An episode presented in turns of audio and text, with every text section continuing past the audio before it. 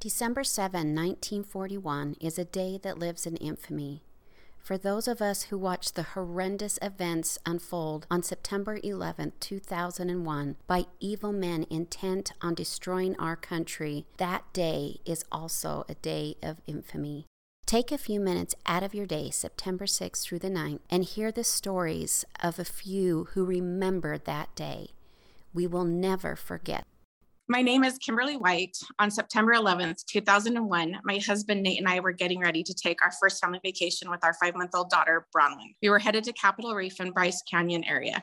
Nate that morning was checking on the markets and they weren't opened, which he said was pretty odd. And he was checking the news, news feeds on the computer. And it sounded like the people were confused and kept indicating that there was some sort of plane that had hit one of the World Trade Centers. So he went downstairs and turned on the TV.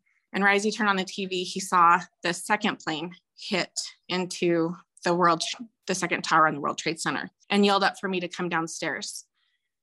I got downstairs and just kind of sat there dumbfounded before I even got to the couch because I could see the two towers engulfed in flames and smoke and couldn't fathom what was going on. He told me what he had just seen with the plane hitting the tower and just both of us sat there in shock, dismay at what we were watching. The images that I saw that day will forever be etched in my mind. And I went through so many emotions and still do as I watched people make the choice to jump out of a building instead of being burned alive. And I really could not wrap my head around the fact that that was the choice that their life in their life that they had to make everything that must have been going through their minds with their loved ones and their families and friends and all the dreams and hopes that they had had that day and for their life that was just literally going up in smoke.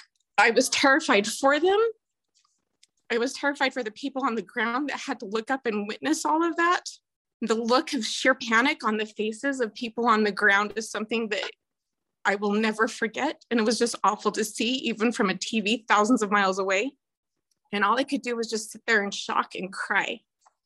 As the second tower, well, as the first tower fell, I remember just gasping and putting my hands up to my face and almost wanting to yell no.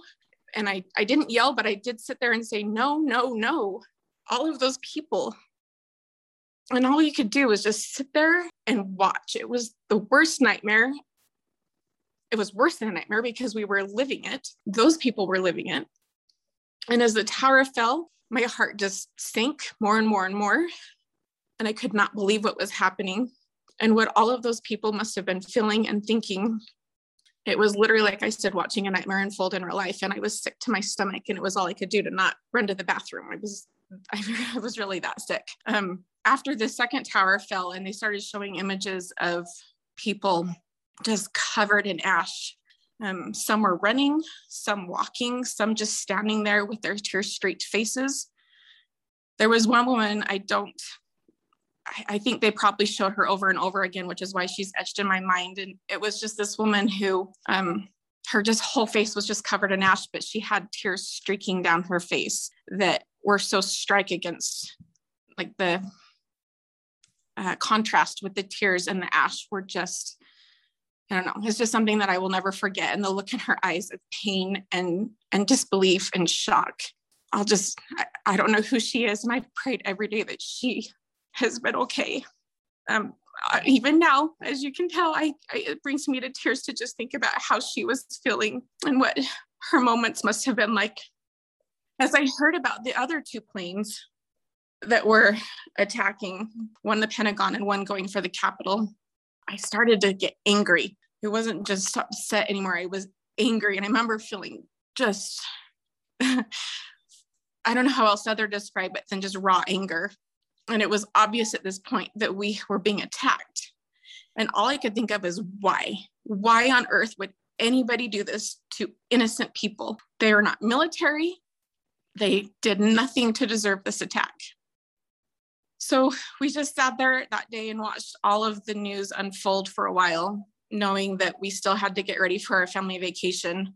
And we still wanted to go, but it was with much heavier hearts than obviously we had thought we would have. We watched for a while, hoping to hear some answers. And of course, at that time, there really were no answers, just a lot of questions and a lot of heartache. So we finally turned the TV off and we gave each other a hug and went and picked up our five month old baby girl that was our first child that we had and just thought, oh my gosh, what a world for her first year of life. But we got packed up and we left for our vacation. We went to uh, Bryce Canyon area and um, it was kind of surreal. Everywhere that we went, people were just in hushed tones talking about what had just happened and almost a reverence. They would talk about the things that they had seen and how they were feeling. At one point, we had hiked to, it's called Calf Creek Falls, and there were quite a few couples there, um, little families.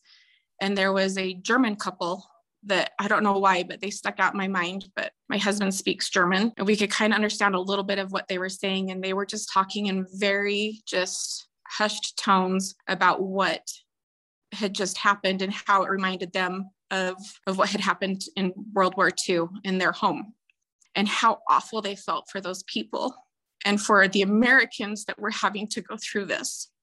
And I just remember having such gratitude for them to feel the way that they were feeling towards the Americans. And everybody would kind of smile at each other with this half smile. No one could bring themselves to actually smile, smile, but we would look at each other and it was almost like we were all mourning together what had happened without actually having to speak to each other. Um, towards the end of our vacation, we were up at Bryce Canyon and there was a flag set at half mast and it was one of the most beautiful settings I've seen of, with a flag. I have a picture of it somewhere. It was the flag blowing in the breeze with the red rock behind it as the sun was setting. And I remember just sitting there, standing there with my husband and my little baby girl and watching that flag and being so proud to be an American and so proud of the other things that I had witnessed that day and throughout that weekend with people that we came in contact with or what I'd seen on TV because even with all the tragedy of that day, there were some pretty miraculous things that had happened. The way that everyone came together to support each other, all of our differences were set aside. Political aisle we stood on, if we were black or white, it did not matter. Everybody, everybody came together. And I think in my lifetime, I have never seen a day like that again. And it didn't last for too long, but I cherished the weeks that it did last years later, it's weird to think that it's already been 20 years. My daughter, that was five months old, is now 20 years old and and a young woman herself and we've tried really hard with all five of our children to instill in them a love of country. And we've talked to them about 9-11 and shared with them as hard as it was we would share with them the stories and the heartache that we saw that day of people having to jump out of those buildings. And we had our kids watch that and it, it was kind of hard to make them watch that. I knew it was going to hurt them, but I wanted them to know what had happened that day so that they could also know the other side of it. There was a brighter side where we did come together as a country and we knew what mattered and we were there for each other. So much has happened since then. I've actually had a brother who served two tours in Afghanistan and I know he's lost loved ones. He came back, but others did not. And I know he's scarred for life. But he's also a great man, I think, because of those trials that he went through while he served in the military, and he will be forever grateful for those opportunities. I have another brother in law who served many tours as well overseas to protect our home front.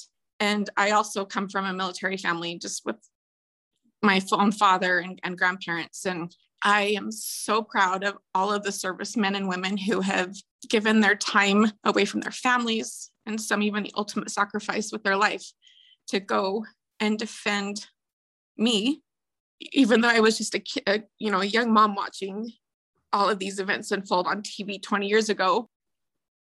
And I really wasn't affected personally by losing somebody in that 9 11 attack and me to make sure that never happened again is something that I can never repay and can't shed enough tears over. I'm proud of my family. I'm proud of them. So, as the 20th anniversary approaches, I will always remember those who died that day and since then. And I will pray for their loved ones. I will pray for them. And I will remember all of the heroic stories. And like everyone has always said, I will never forget.